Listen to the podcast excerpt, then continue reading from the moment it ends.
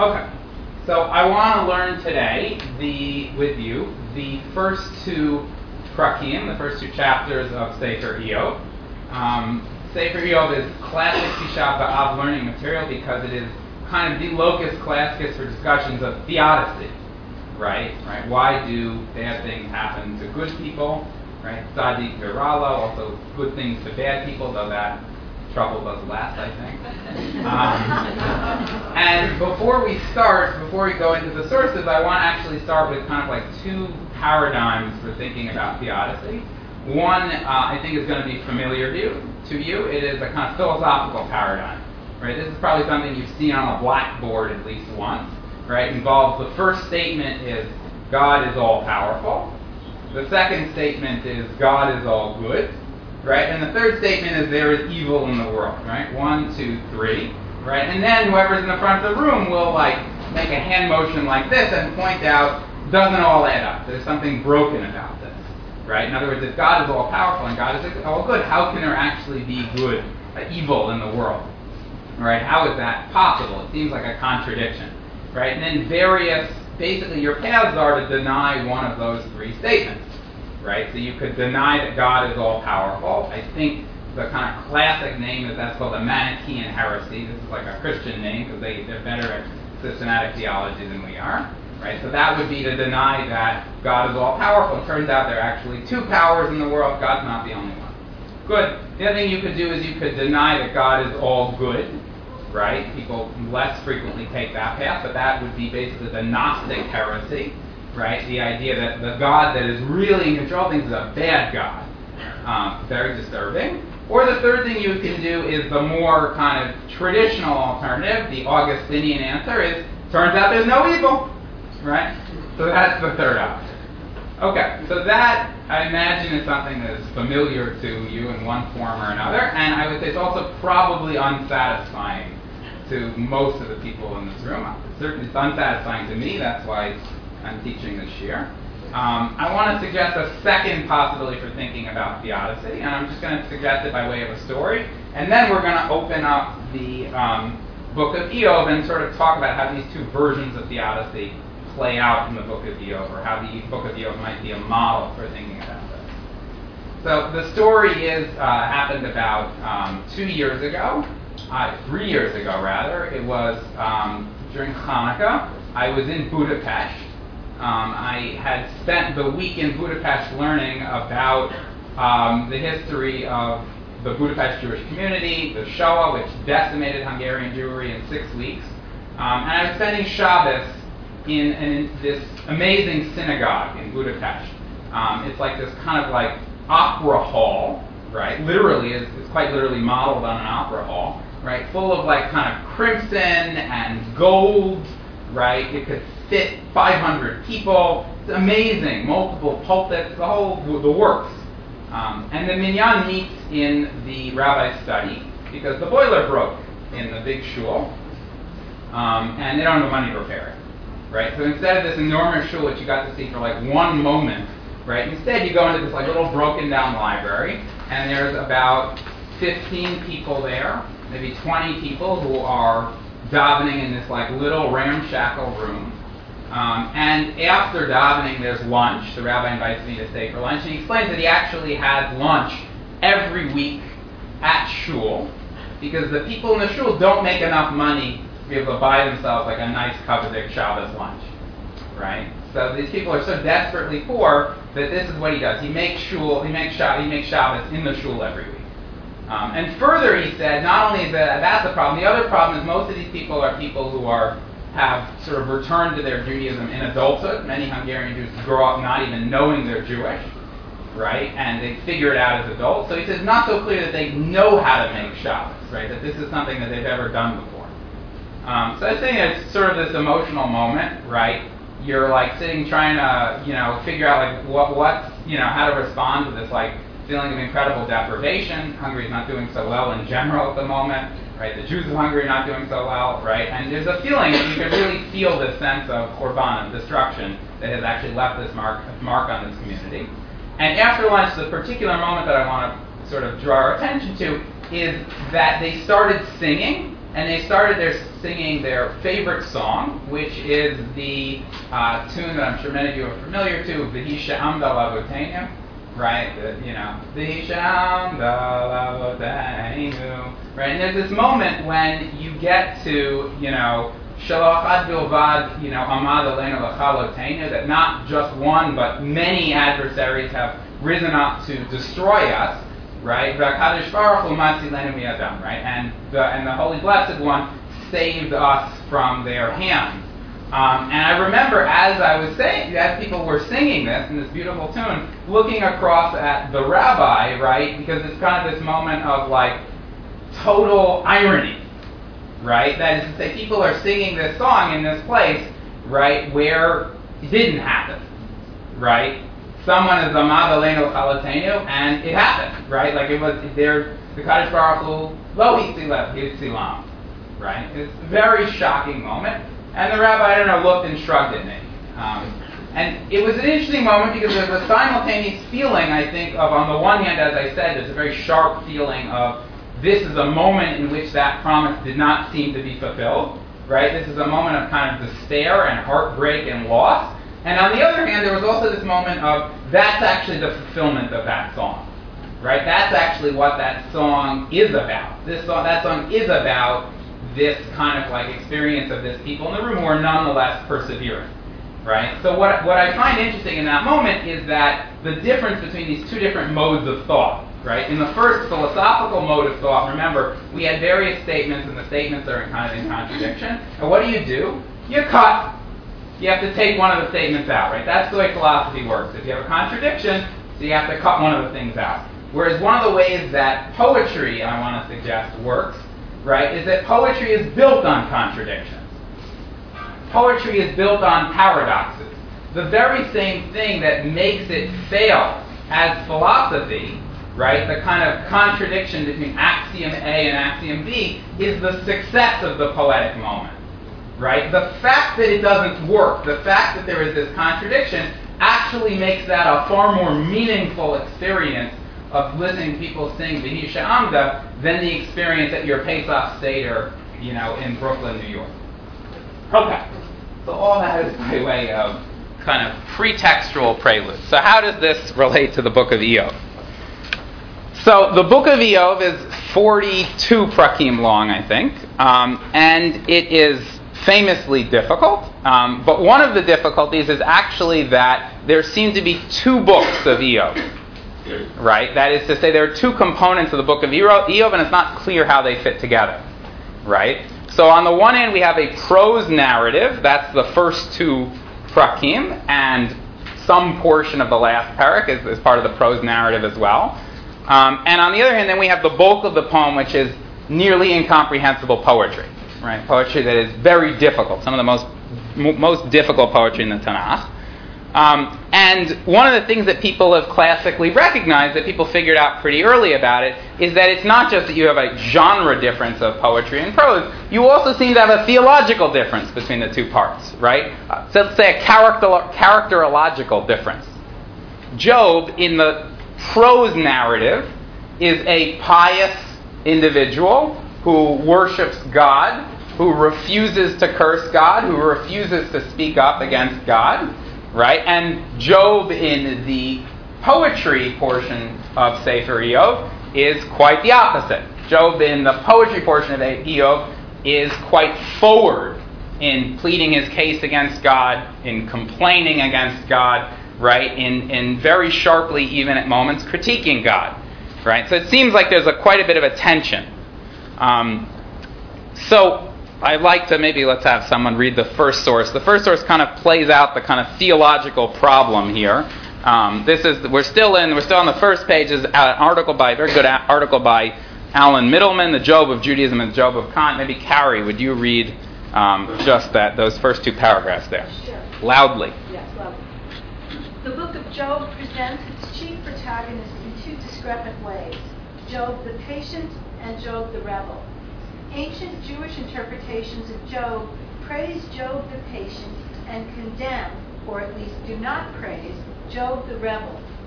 Modern Jewish interpretations, by contrast, praise Job the rebel and scant the patient, pious Job of the framed story. Job the rebel becomes a model of sincerity or authenticity, a chief value of modernity. Job, the patient and pious sufferer, so celebrated by antiquity, is at best an ambivalent figure. Continue? Yeah, do the second paragraph. Why not? The traditional commentators continue to affirm a divine governance of the world that can be disclosed by reason. All of them hold to a purposive teleological universe as opposed to a modern universe of mechanical material causation from which final causality has been banished.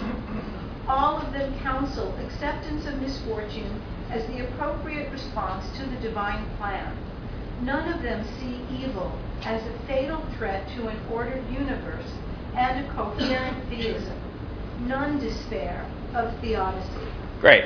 So, what's really stark and beautiful about this Mittleman article is that he essentially takes these two strands of the book of Job Job, the patient sufferer, versus Job, the quasi blasphemer, right? And he says one of these is antiquity, right? Chazal, the uh, classic medieval theologians, Saadia Gaon, right? To a certain extent, the Rambam right? The classics, that's one side. And then the other side is the moderns, right? The moderns starting with Kant, which is who Mittleman wrote his dissertation on, so it's not surprising that he becomes the pioneer figure, um, right? Starting with Kant, we have a desire for authenticity, honesty in confronting the radical evil in the experience in the world, right? In terms of the in terms of the philosophy, starting with Kant, you could even say the good God kind of drops out. That's the piece that you drop off there, right? Um, so that's that's the kind of thing we're working against. That's what that's our kind of background here. Um, now there's a basic problem with this, which we're going to return to at the end, which is that actually the midrashim on Iyov that are found in the Bavli and in Eicha Rabbah, right? That is to say that both the Palestinian collection of midrashim surrounding Eicha as well as the Babylonian Talmud don't fit either of these paradigms right? That's a pretty basic problem. That is to say, that there are a mess of contradictions, tensions, readings back and forth, readings of individual psukim, but they don't fit either the paradigm of the systematic philosophy of Kant or the systematic philosophy of Saadia right? Saadia who goes so far as to say the friends are right, who counsel Iyov and say you sinned, you know, right? So that's Saadia Gaon, and then Kant's the kind of modern authenticity. But the Midrash doesn't quite go either way. And in the end, we'll kind of circle back and I'll suggest a way of actually reading the Midrash, right? Alan Mittleman is, is sort of has to say, well, the Midrash kind of waffles. Some of the Amoraim were like Kant, some of them were like Saadia Gaon, right? But it's, a, it's messy, right? And the other problem is there's a literary problem, and that's part two. Um, let's see, who else can I pick on to read? Maya, could you read um, maybe just the central paragraph of uh, this is a piece from the Art of Biblical Poetry by Moriu Professori, my, my teacher, Robert, Robert Alter. The power of Job's unflinching argument in the biblical book that bears his name has rarely failed to move readers. But the structure of the book has been a perennial puzzle. It begins, as we all recall, with a seemingly naive tale. So, but by the way, just so you know, naive, when used by a literary critic, right, that's the equivalent of like terrible disaster. naive doesn't mean like a nice, you know, that naive means C minus. Okay, keep going. The prose of the frame story switches into, all, into altogether remarkable poetry. The prose frame story ends shut by restoring to Job health, wealth, and prestige. At the same time, the metric is providing another set. This ending has troubled many readers over the centuries. Okay, so so first of all, it's important to note this is a piece of masterful literary criticism, but it also has a theological background, right? That is to say, where is Robert Alter on the ancient modern divide? He's a, someone shouted out, he's a modern, right? The moderns don't like the prose, the ancients don't like the poetry, something like that, right? And he, all of his language, seemingly naive, right, versus the poetry, which is altogether remarkable, right? And then elsewhere in pieces that Maya didn't read, right, the, the frame tale is an old folk tale incorporated by the poet, right? It's kind of like whenever this is another piece, right? If literary critics use naive as a negative term, philologists tend to use arcane. That's a bad term. If it's old, there's something probably wrong with it. You know, should have updated it. Um, whereas Robert Alter's sense is also that the poetry is really where it's at. And here there's a kind of implicit argument about how literary structure and theology fit together, right? The argument is that the poetry is baffling, difficult, and complex, and so too the world is baffling, difficult, difficult and complex, right? And what Robert Alter loves about the poetry is it comes closest to being T.S. Eliot right? It comes closest to being poetry that fits with a sensibility that sees the world as a complicated, broken place of sublime heights, great difficulties, confusions, right? It's not the ordered poetry of, you know, Ashrei Yoshrei V'Techa Od Yalucha right? Like it's not, you know. Okay. So, what do I want to do now that we've we've really we've really introduced the first two prakim? I want to suggest that I don't think that on a literary level, the prose is so naive. The first two prakim of Iyov, right, the easy part, I don't think they're so simple. I think it's pretty hard actually. And what I, and that's the kind of piece I want to do that is a little cholek on, that is dissenting from, with all due respect, my teacher Robert Alter. And then I want to suggest, by way of that, that there is in the prose something richer than Saadia Gaon's theology, right? That there is something richer than a kind of harmonistic view of the world in which everything is, a, is, a, is right with the world, everything is okay, there's really no evil, and you just have to be patient and submit. Right? So that's how the literary piece and the theological piece are linked. To the extent that the, po- the prose is actually more like the poetry than we give it credit for, to the extent that the prose is a rich document, I think it also suggests that what we think of as the kind of naive, old fashioned, conservative part of the book of Iyov is actually has surprises in it. Okay. Questions? I haven't said anything yet, so. All right. So let's say, let's break this down this way. Let's start with Iyov Perak Aleph. Do I have maybe a volunteer to read? Wendy, would you like to read just in, you can either read, anyone can read in either in Hebrew or in the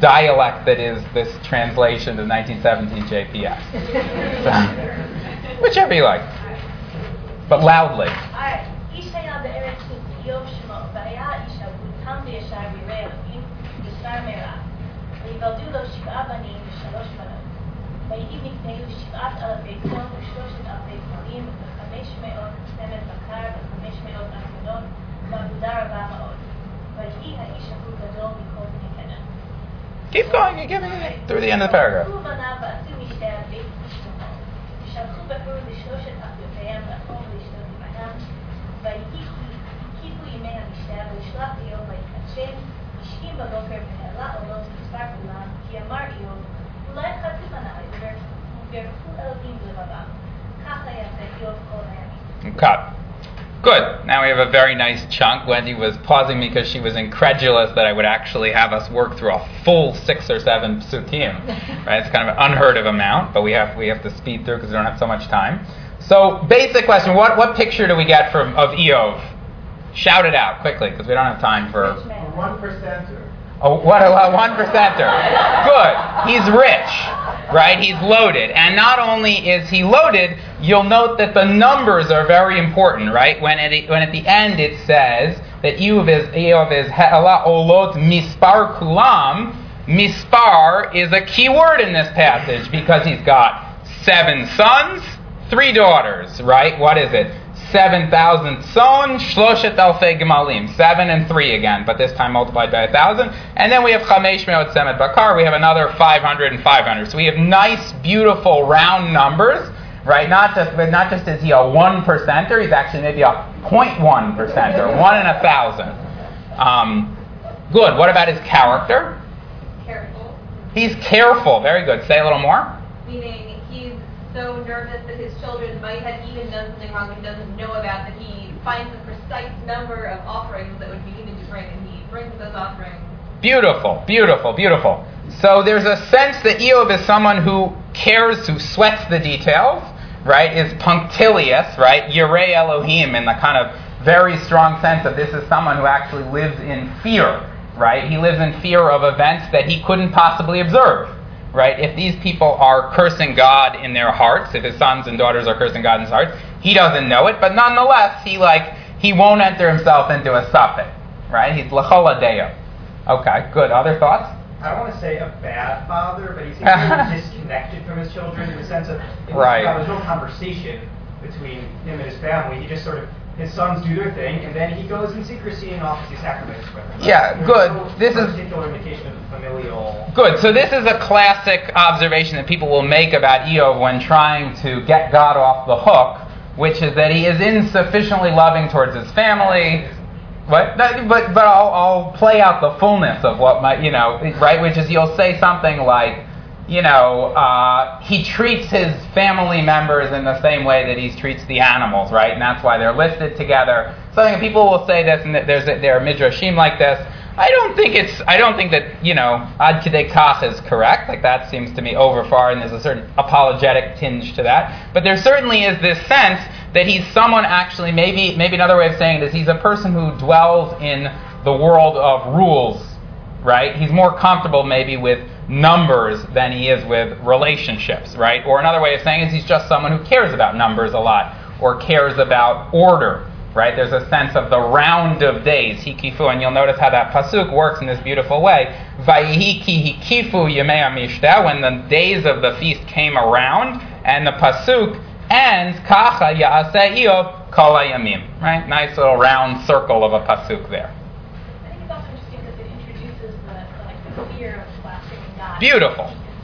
Beautiful, beautiful. That's the that's the real important thing that this is doing. It's setting up blasphemy, right? We already have blasphemy from the first moment and the fear of blasphemy, right? And it's important to note also because we'll, cause it'll become important later, right? Just to notice that right verb, verchu Elohim, right? Verchu, right? Verchu Elohim, right? To curse God, and that word is uh, you could say it in other ways, you could call it a euphemism, right? Because it is obviously livarech. Or another word for it would be a contronym. So anyone ever heard the term contronym? The word for the day. A contronym is a word that means a thing and means its opposite, right? Livarech means both to bless and to curse. Okay, lovely. And there also is that little hint in the ya'aseh. So yeah, so the future verb, can be used, right, as a kind of modal to say this is what he would always do. But here it may have an additional sense, which it is prospectively looking forward into the future, right? And it's looking forward and anticipating the rest of the book. It may be anticipating the offerings that Iyov will bring at the end in chapter 42, which are kind of a key part of the plot. Or it may be looking forward to later in the first parak. But definitely we have foreshadowing here. Okay, now we need um, the next paragraph. Who would like to read the next paragraph? Veer, great.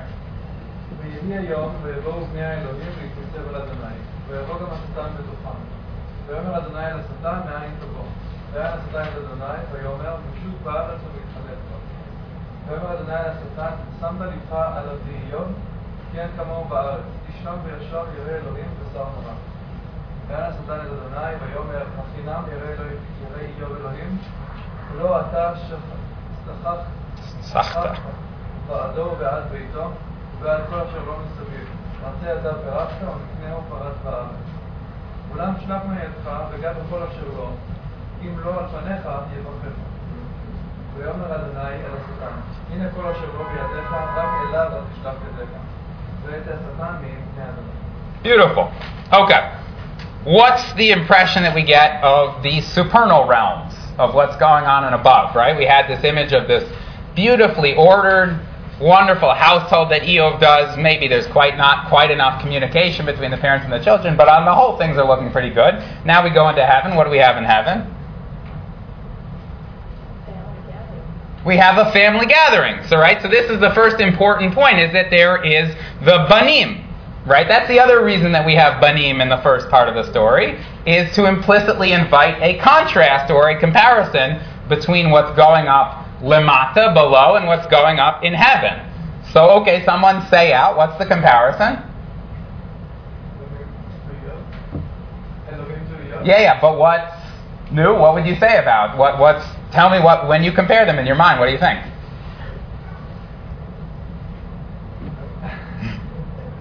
Far as say Iyov is like ah, so that's just the fact that they're being compared. But I want you to go further and to say, does this look good? What? There's a lot of conversation. Good. So I don't remember, I don't know your name, but this is kind of, this fills out the dialogue for those of you who are missing that. But in terms of, is the picture here a harmonious picture of what's going on in heaven? No. No. Good. Finally, I get someone to say it. Good. This is not so harmonious. Someone say a little more. The same quality that we noted earlier in Eo, was being not communicative, was that caring Aha. towards his children. All of a sudden, God says, "Say, well, go do whatever you want to a person that's a gem." Aha, good. I would say I would say even stronger. I'm real I'm going to say the real strong version of this is that it's not just the same quality. In fact, the way in which Iyov's household seemed to be an orderly household, the divine household in this paragraph does not seem to be an orderly household. It seems to be a disorderly household. Right? So it's not for nothing that I see all the hands, the Ryan just said something quasi heretical, but it's okay. In a minute you'll get to say, yeah. Disorder seems to be more combative. Yeah, combative. Great, good. So combative. This is the classic Christian midrash on the pasuk Vayi Hayom Vayavohu b'nei Elohim li'yatzev al Adonai is right that this is the pasuk that talks about the revolt in heaven, right? So that's and I'm not, obviously that's not the pshat of the pasuk, right? But it, it's not our midrash either. But there's something to it. There's something to the sense that there's a combative relationship, whereas everybody does the right thing on earth, in heaven things are a mess, right? Yeah. Like what whereas Iyov is, is being careful to note every single thing Mhm. that's going on. Good. The only thing that God cares about is oh like he says the Satan, you saw the whole world. There's one there's one detail that I want to talk to you about. There's only one thing that I care about. Like it seems like God is negligent of the entire rest of the world. Good. Or another way you could say even stronger is when God is does pay attention to Iyov, right? And when there's a suggestion that there may be something like a sin in Iyov's heart, right? Because chatu bil vavam is essentially to sin in, the, in their heart, right? Is essentially what Satan is saying about Iyov, what Iyov was concerned about about his sons, right? So Iyov's response was, "I'll bring korbanot, I'll bring sacrifices in a way of making up for it." Whereas God's response is, "Better test it, better test it." Right? So even in the moment, as you're saying, there's a kind of exclusive focus on God's part, but even in the moment when God does focus in, I don't think it plays out so well. Okay, good. Another another couple points to note. So one thing you may have noticed is we have our verb again. Beirachta, yivarcheka. Right? So the first time is Satan speaking to God, and he says, You've blessed, right, Iyov. It's not for nothing that he's so pious. I had a question about, Yes. are you assuming that Satan is one of the Elohim or not? I was assuming Satan is one of the Bnei Elohim. You don't you don't think so? I'm assuming the opposite. Say out. Aha. not. Aha, he's infiltrated the Bnei Elohim. Aha. In case we have a, someone had children, father and son or whatever, now in heaven there's this other Aha. else up there, Good. Good. So you're opening up the Manichaean heresy again. Good. Very good. Very good. Right. I thought we were entirely between the Augustinian and the Gnostics, but also the Manichaeans have to have it. Very good. Yeah. Um, so we have Beirach. So with that revision, we have Beirachta and Yivarcheka. And here I'll give you another fancy for each section. We're going to get another fancy term from rhetoric. Beirachta Yivarcheka. Right. So Beirachta is the positive sense of blessing. Yivarcheka is the negative sense of blessing, right? Give him a potch and we'll see, then he's going to curse you. So we have, right, one of the things that a contronym allows you to do is antanaclasis. Raise your hand if you know that word, antanaclasis. No one. Maya does.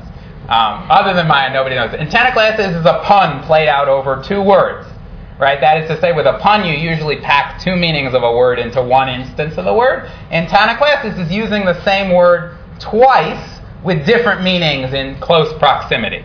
Right? So here we see the, how the kind of contronym opens up into antanaclasis. Okay. And it sort of develops this theme of speech. All right. Third section. Third section. New reader. New reader. Let's see. Um, uh, let's see. Who wants to read? Um, can I ask you to read? Sure. Great. Either language.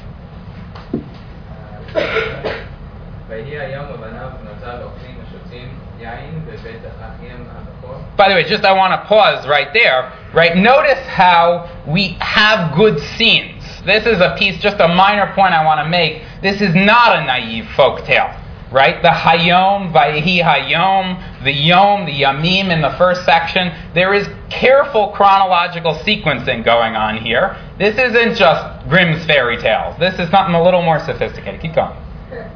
ומלאך בא אל איוב ויאמר, הבקר היו חורשות והאתונות שבעות על ידיהם, ותיפול שמע ותיקחם, ואת הנערים היכו לפי חרב, ואימלת רק אני לבדי, ואגיד לך, עוד זה מדבר וזה בא ויאמר, אש אלוקים נפלה מן השמיים, ותבער בצאן ובנערים ותאכלם, ואימלת רק אני לבדי, ואגיד לך,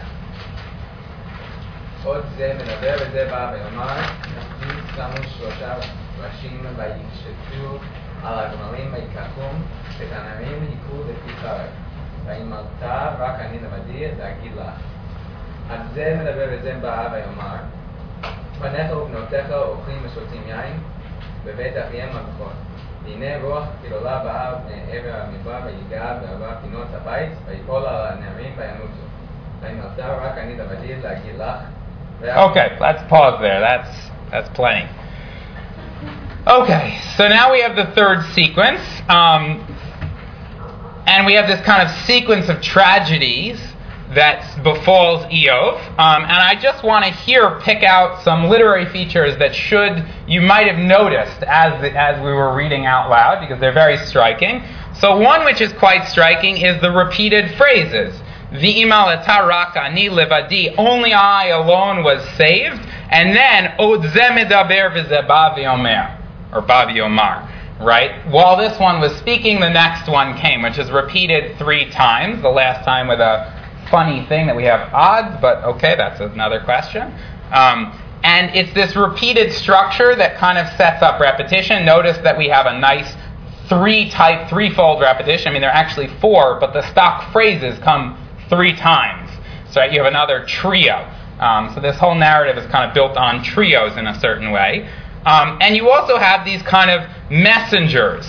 And I would suggest that the messengers highlight this question that we've been thinking about a little bit of speech.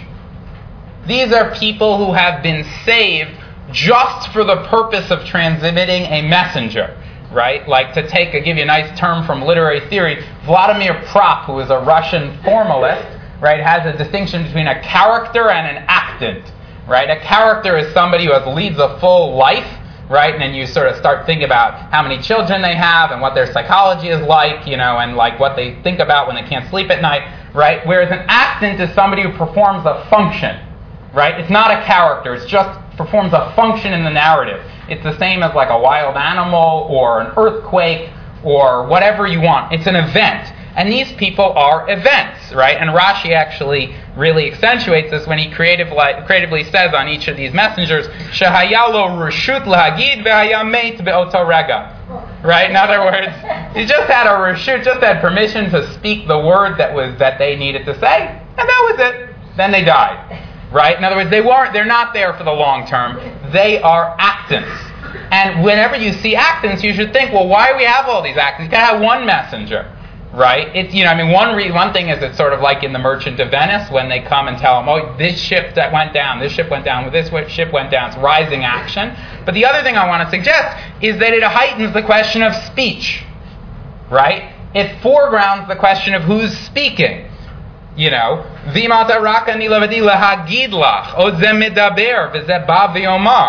Right? So there's this sense that speech is crucial to what's going on. And this combined with the things that we've been tracking in terms of this verb livarech emphasizes a question about speech and language and how you're going to respond to tragedy. The second thing I want to point out is the verbs the verbs for all these bad actions. Va, what is it? Vatipol sheva vatikachem, or Eish Elohim nifla min hashamayim. Um, and I think there's a third. Can I see it? Right, that's going to come later, is that he's going to be Vayifal Arza. Right, so we have these verbs of falling, right? And one thing about the verbs of falling is obviously they are in contrast to what? The verbs of ascension used to describe the olot, the offerings that go up, right? In the first section of the paragraph, in the, in the first paragraph. But they're also part of this kind of, they're part of this picture of destruction, and they're also part of, I would say, thematizing the gap between heaven and earth, right? The gap between heaven and earth that is the kind of like setting of the first two paragraphs, right? That what's coming down from heaven is not goodness, is not orderly, right? The sacrifices are going up, and they're going up and they're beautiful, and what's coming down is fire and uh, the Sabians, whoever they are, the Chaldeans at some point, right? So there's bad is being returned for good. Okay, now we come to the crucial section, the crucial last couple of lines. Angie, would you read the crucial last couple of lines? Read them in English, because that way the Hebrew will be a surprise. From the first, From then Job arose. Right, all the messengers have come in, and what is he going to do in response?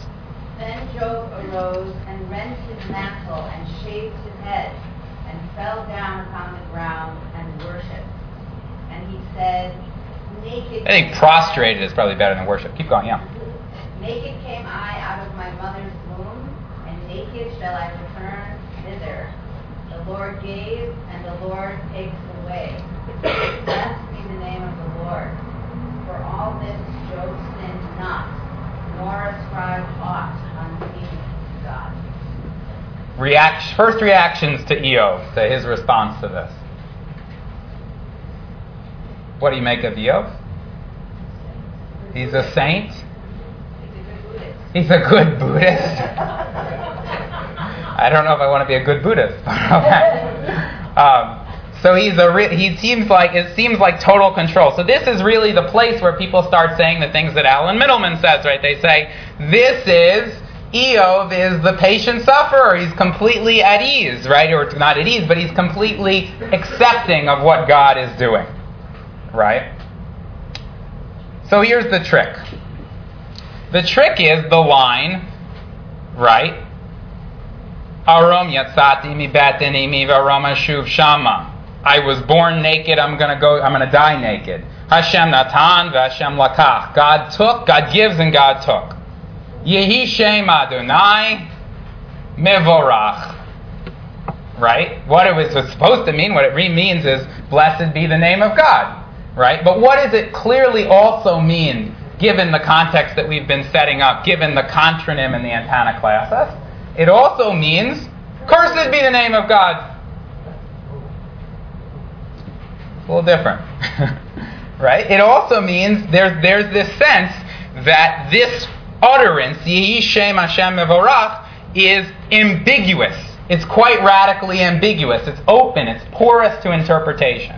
Right? In the same way, and you know, now we're kind of getting back to the deep stuff that we started with, the abstract stuff. In the same way that the question of Akadosh Baruch Hu, Matzi Leinu Mi Adam, God saved us from their hands. When you're looking out at the, when you're looking at the room full of people who are celebrating Shabbos, right, in Budapest, right? In the same way that that statement has a irony to it, it cuts both ways. So too, Yehi Shem Hashem Mevorach cuts both ways, right? And this is brought out, I think, very nicely by the point. There's a little bit of a mistranslation in Chaf Bet, right? Bechozo lo chata Iyov, chata, right? Same verb as we had for what he saw that the sons were possibly doing in their heart, right? Velo natan tifla, Elohim, right? Tifla. So the way we have it is nor ascribed aught unseemly to God. I don't know exactly what that means, but it follows Rashi, right, in saying that tifla means something that is tasteless, right? Bli ta'am, without reason, unseemly. And Rashi says he doesn't say that God did something tifla, right? That's how we've translated. But that, Ibn Ezra points out, and I think it's better, the tifla, which by the way is clearly a pun on all those verbs of nafal that have come before, fall, fall, fall, and then this is his return. Really, the better way to translate it is, nor did he say anything unseemly with respect to God. That is to say, the unseemly is not about God, it's that Iyov didn't say anything unseemly. right? He didn't say anything that anyone could say about it, that's a bad thing to say. Right? It's a kind of subtle difference between Rashi and Ibn Ezra, but I think it's quite important. And the reason it's quite important is because the whole amazing point of Yehishem Hashem Mevorach, right, is that Iyov manages to say the craziest thing, right, the thing that gets you the death penalty, right? He manages to effectively say this thing that is very, very harsh in a language that is completely acceptable and that is in fact pious language. Right? That's the remarkable thing that Iyov does in this moment, right? Is that he encapsulates, right, and whether it's Iyov the person or the author of Sefer Iyov, right, he manages to encapsulate and swallow the criticism, swallow the harshness within this pious speech. Okay. Question or two, all the way in the back. Yeah, um, aren't, aren't those uses phrases that are included in the Torah, like, not usually being written by the wilderness? Good. Very interesting. So this would be a project for you to go follow up. It takes. It'll take you. If it takes you. Sorry. Uh, the, the question was maybe Iyov is saying if Iyov were really saying cursed is God, he would say Yishem Hashem Mikulal or something like that, and and the right and the, the euphemisms are used only by the authors of Tanakh. They're not actually used by the characters. So it'll take you, as it took me, about an hour and a half to go through each of the instances of Livarech used as a curse in Tanakh. And what you'll discover is that sometimes it's used and sometimes it isn't used. Right? Sometimes you have Kilalat Hashem. You have the verb likalel used all the time. Right? Or the, the mikalel. Right? So, in other words, I don't think, I'm not saying it's impossible that sometimes it's the author in an extra diegetic outside of the frame of the narrative repairing the text to make it less problematic. But i don't think it's the case that no character no person ever used euphemism. I think people used euphemism all the time. And so it remains plausible as a reading of the text that he is saying mevorach and people can hear in mevorach both alternatives. But you could go look at a concordance if you don't believe me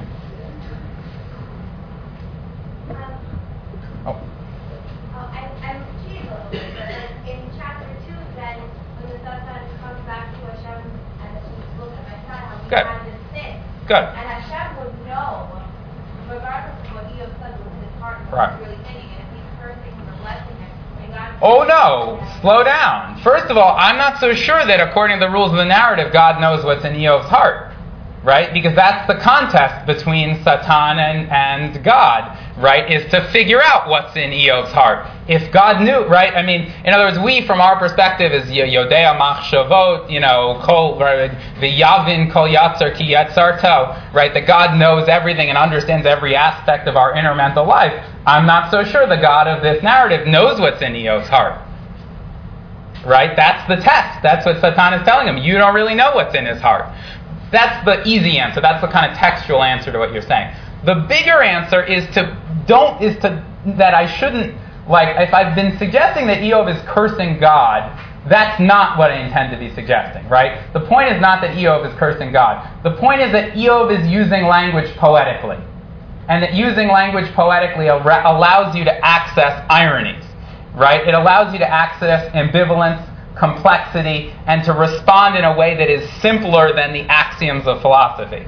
Iyov is definitely not cursing God because the whole thing he's saying is Aram Yatzati Bibat The whole point of what he's saying is God gave and God took. Right? This is not a blasphemous Iyov. What it is is an Iyov who is rich, right? Who is rich with language and can respond in a way that is within the language game that he is playing, that is within the poetic structure, but that nonetheless makes room for a response which, on a pure philosophical account, is out is outside of the picture.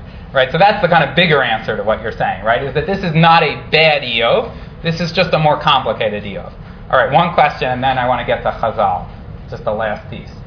Everybody Silver, did you have to? Oh, you answered. Okay, Your answer would be answered by. I'm very lucky. Right, right, right, right. The shot is clearly Hishem of Hashem Varach. Okay. All right, so we're going to skip Parak Bet because I massively overestimated how fast we'd be able to move through this.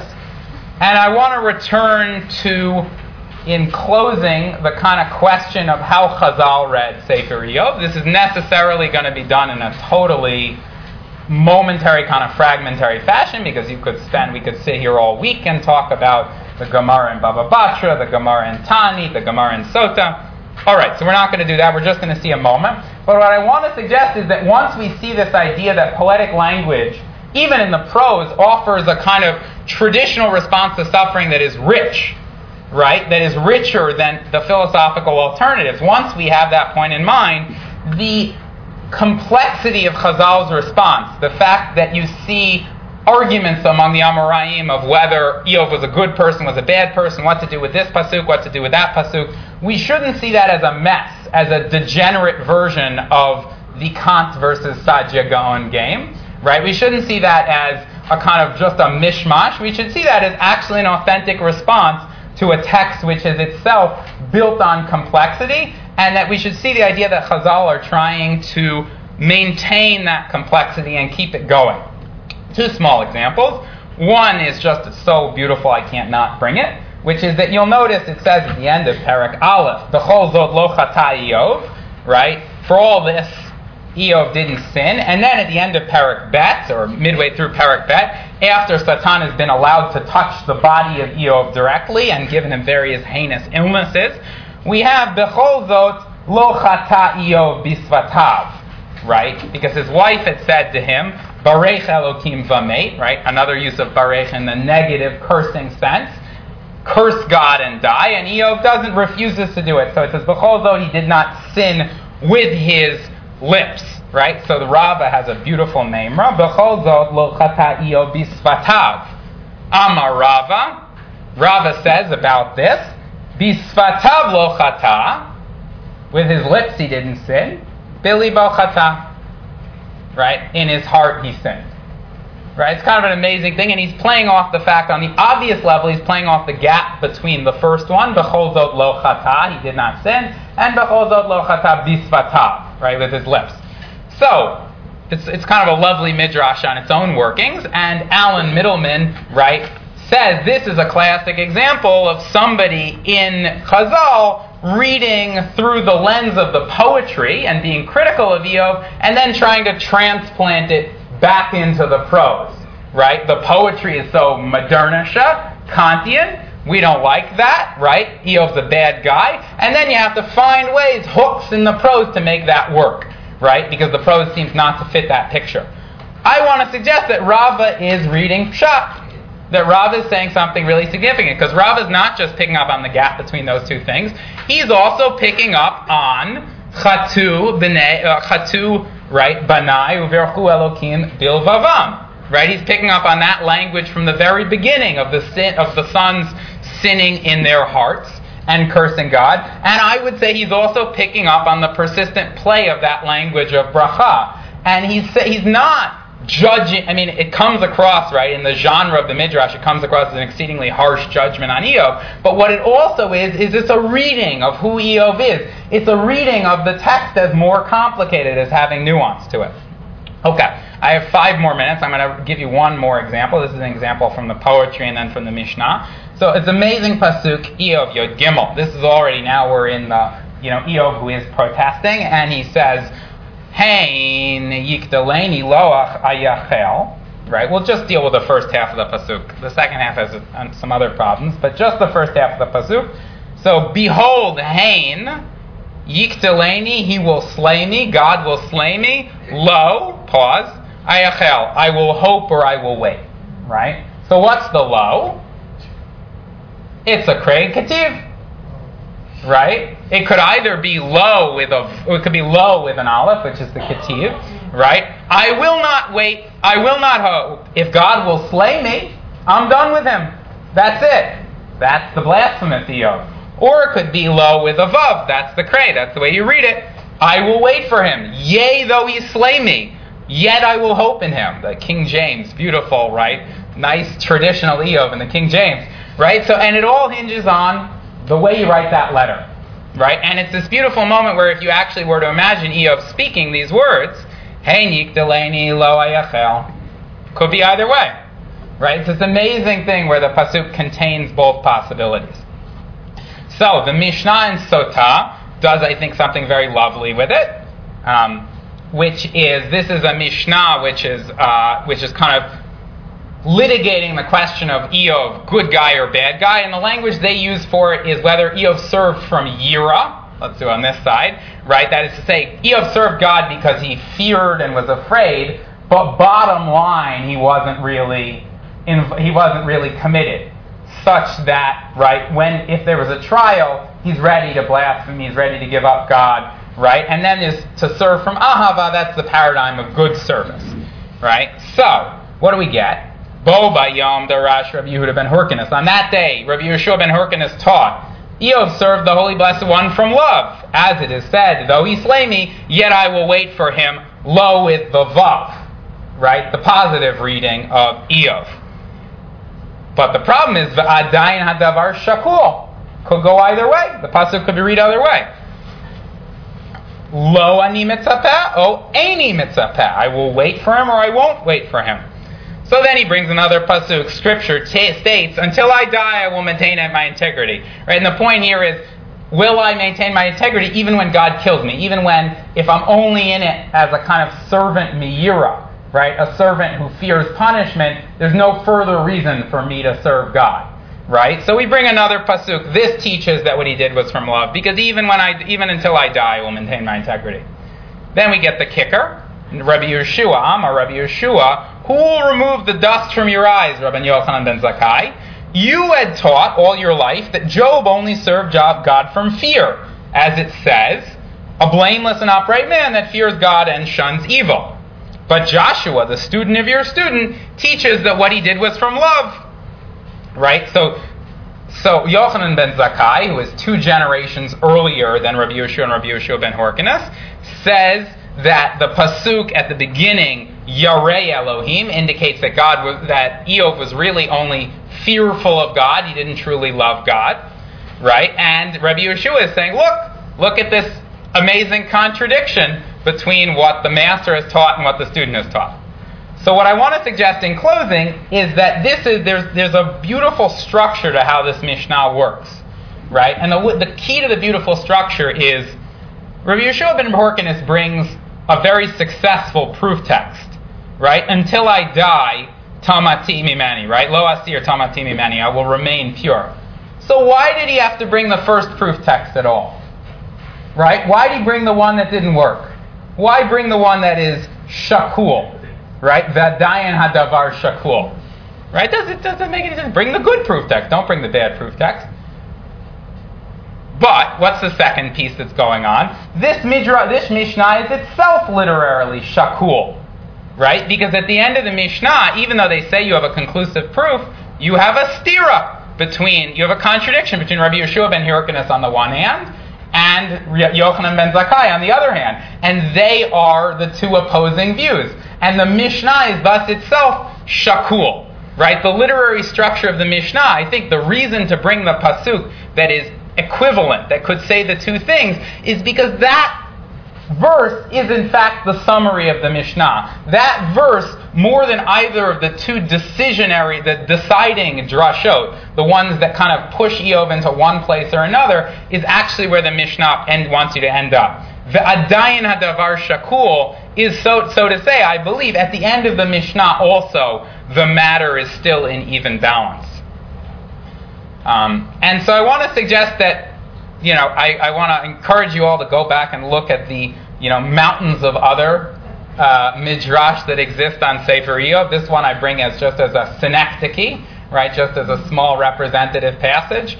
Um, but I, I do want to suggest that there is a kind of literary responsiveness in how Chazal are reading, and that they're doing so in order to pick out something that is actually really there in the text which is the sense that this supposedly naive response of the prose, as well as the supposedly blasphemous response of the poetry, are both a little more complicated. And that one of the things that, to kind of return to my, my central message, is that it's possible to get trapped in a world of philosophy. It's possible to get trapped in a world of where there are stark choices, right? And where the way where the fundamental principles, the rational deliberation and removal of options Um, and I want to suggest a better place as we think about theodicy is the place of poetry. The place where paradox is not just not a problem, but is in fact constitutive. Right? Where shakul hadavar, right, is actually pretty meaningful and is really our response, right? That is to say that when bad things happen to good people, right, the response is not to open the philosophy book. I mean, obviously that's sort of pastoral psychology 101, but it's also actually a deep point, right? That people's responses to tragedy are themselves complex, layered, multivalent, ambivalent, right? And that what our role, the role of the tradition, is maybe not only to provide the kind of philosophical, schematic uh, kind of frameworks, but also to provide the poetry that can capture the richness of those experiences. So, thank you. It's some call.